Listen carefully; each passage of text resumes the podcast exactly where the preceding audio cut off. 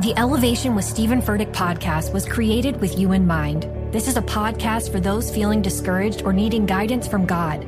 Together in this podcast, we'll dive deep into scripture, uncover the powerful truths that will help you rise above your limitations and embrace your full potential.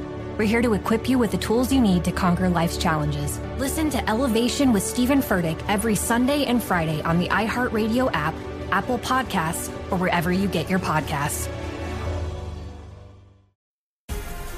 The Black Effect presents Family Therapy, and I'm your host, Elliott Connie. Jay is the woman in this dynamic who is currently co parenting two young boys with her former partner, David. David, he is a leader. He just don't want to leave me. But how do you lead a woman? How do you lead in a relationship? Like, what's the blueprint? David, you just asked the most important question. Listen to Family Therapy on the Black Effect Podcast Network, iHeartRadio app, Apple Podcasts, or wherever you get your podcasts. Oh, hi, I'm Rachel Zoe, and my podcast, Climbing in Heels, is back and better than ever. You might know me from the Rachel Zoe Project, or perhaps from my work as a celebrity stylist. And guess what? I'm still just as obsessed with all things fashion, beauty, and business. Climbing in Heels is all about celebrating the stories of extraordinary women, and this season is here to bring you a weekly dose of glamour, inspiration, and fun. Listen to Climbing in Heels every Friday on the iHeartRadio app, Apple Podcasts, or wherever you get your podcasts. It's Friday, July 3rd. I'm Oscar Ramirez from the Daily Dive podcast in Los Angeles, and this is Reopening America. The 4th of July will not be the same this year as various states are closing down beaches, bars, and restaurants and shutting down fireworks displays in response to rising COVID 19 cases. Officials are targeting places that younger people tend to congregate, as the rise in cases are affecting more people in their 20s and 30s. Rachel Adams Heard, reporter at Bloomberg News, joins us for how more young Americans are getting the coronavirus. Thanks for joining us, Rachel. Thanks for having me. Wanted to talk about the spread of coronavirus right now ahead of the 4th of July weekend. It's going to be a very different 4th of July for a lot of people. There's various states that are closing down beaches, they're closing down bars and restaurants, they're shutting down fireworks displays. All of this is in response to the rising COVID 19 cases and they're targeting places that a lot of younger people tend to congregate, such as the bars. I know that's a huge thing going on in Texas right now. There's some lawsuits filed about that, the bar closures. But it's because that younger people are more involved in this uh, current spread right now. There's a lot of people in their 20s and 30s that are filling up hospital rooms as well. Rachel, tell us about this. So what we're seeing is in these cities and states that are emerging as hotspots, so Arizona, Alabama, parts of Florida, and Texas, half or more of cases are young adults. In some of these areas where they have more built out contact tracing, they're able to go back and see that a lot of those cases came from people who had been in group social settings, um, in many cases bars. And I think Madison, Wisconsin, and the surrounding county is a really interesting example of this because yesterday they closed bars following a surge in cases and they looked back at roughly two weeks in June, and 614 people in the county had tested positive. Almost half of them were ages 18 to 25. And of those cases, 132 people traced their infection to bars. And, you know, contact tracing that's coming out of someone you made contact with in a bar could be very difficult because a lot of times, I mean, you don't know everybody in the bar. You know your social group that you might have gone with, but everybody else, how will you even hope to remember some of these people. So to reach them in a contact tracing situation is going to be very difficult on that front. You know, a lot of experts are saying there's just a complete pandemic burnout right now. After shutting down for three whole months, people are ready to get back out. And then there's a lot of things that go into it. There's that. The states, everybody thinks now we're starting to reopen a little too early. Obviously, there was unrest throughout the country and people were protesting, and people kind of forgot about the pandemic for a quick moment during that. So people were getting out and about. Yeah, and I think the the message for young people, I mean, like you said, they can certainly get extremely ill, but they're far less likely to die than seniors. And, and so the message had been to stay home for your loved ones. And I think now the struggle for health officials is that it didn't seem like that message worked when cities and states started reopening. So now you have epidemiologists who are really stressing masks and keeping gatherings very small and limited to a tiny group of people, and if possible, to keep it outdoors. It was pretty remarkable. Texas Governor Greg Abbott in the last hour signed an executive order requiring Texans to wear masks. And that was a pretty big shock because he had previously blocked mayors from making that same requirement. So I'd be surprised if we don't see more of that in the coming days and weeks as cases and in some cases even deaths rise.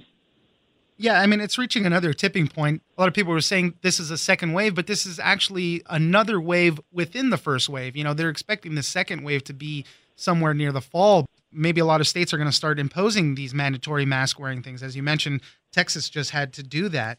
One of the things that, uh, in speaking to people that you, I, I noticed in your piece, they were saying that a lot of times these messages don't sink in until someone you know gets it. That might be another reason why young people are just so out and about partying like they were like normal. There's still a lot of people in the country who have not gotten this. And this might be another reason why they're just not getting it.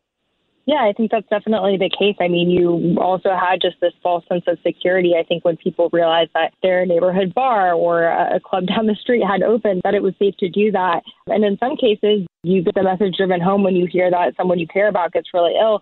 But a lot of times, if you're asymptomatic, you may not even know that you're carrying it and that, and that you're responsible for some of the spread. But what we'll see in the overall numbers and, and what health officials are so worried about is maybe deaths aren't reflecting the surge in young people so far, but as it spreads to older populations and more vulnerable populations, that those numbers will start showing up in the next few weeks.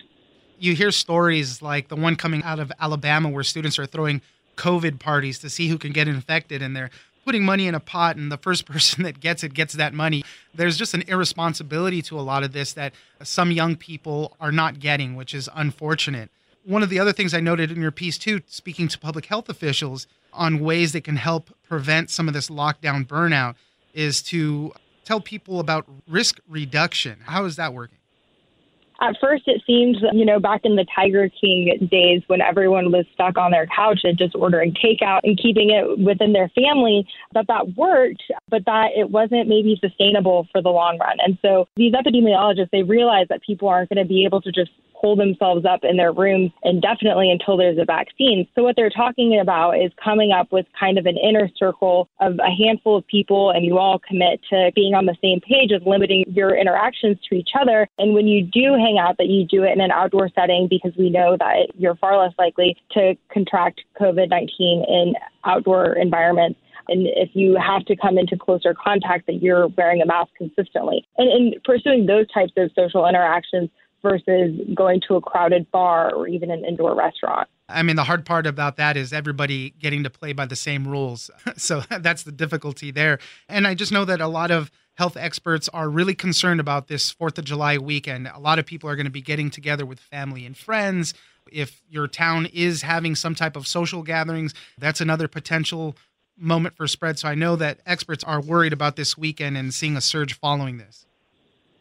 Yeah, definitely. And I think uh, also uh, kind of people are have a little bit of PTSD from Memorial Day weekend. And being from Houston, the video of a nightclub in our city went viral because it was crowded as soon as bars were allowed to open and clearly defying the capacity limits. And clearly, Houston is getting hit particularly hard right now. We don't know that that's because of that exact situation, but I think that there is fear that that holiday weekend in a lot of places where you're still able to go to bars or even indoor house parties, which is very hard to crack down on, that, that will result in cases that will start to show up in the numbers in mid July. Rachel Adams Heard, reporter at Bloomberg News. Thank you very much for joining us. Thanks for having me. I'm Oscar Ramirez, and this has been Reopening America. Don't forget that for today's big news stories, you can check me out on the Daily Dive podcast every Monday through Friday. So follow us on iHeartRadio or wherever you get your podcasts. The Elevation with Stephen Furtick podcast was created with you in mind. This is a podcast for those feeling discouraged or needing guidance from God. Together in this podcast, we'll dive deep into scripture, uncover the powerful truths that will help you rise above your limitations and embrace your full potential. We're here to equip you with the tools you need to conquer life's challenges. Listen to Elevation with Stephen Furtick every Sunday and Friday on the iHeartRadio app, Apple Podcasts, or wherever you get your podcasts. The Black Effect presents Family Therapy, and I'm your host, Elliott Connie. Jay is the woman in this dynamic who is currently co parenting two young boys with her former partner, David. David, he is a leader. He just don't want to leave me. But how do you lead a woman? How do you lead in a relationship? Like, what's the blueprint? David, you just asked the most important question. Listen to Family Therapy on the Black Effect Podcast Network, iHeartRadio app, Apple Podcasts, or wherever you get your podcasts. Oh, hi, I'm Rachel Zoe, and my podcast, Climbing in Heels, is back and better than ever. You might know me from the Rachel Zoe Project, or perhaps from my work as a celebrity stylist. And guess what? I'm still just as obsessed with all things fashion, beauty, and business. Climbing in Heels is all about celebrating the stories of extraordinary women, and this season is here to bring you a weekly dose of glamour, inspiration, and fun. Listen to Climbing in Heels every Friday on the iHeartRadio app, Apple Podcasts, or wherever you get your podcasts.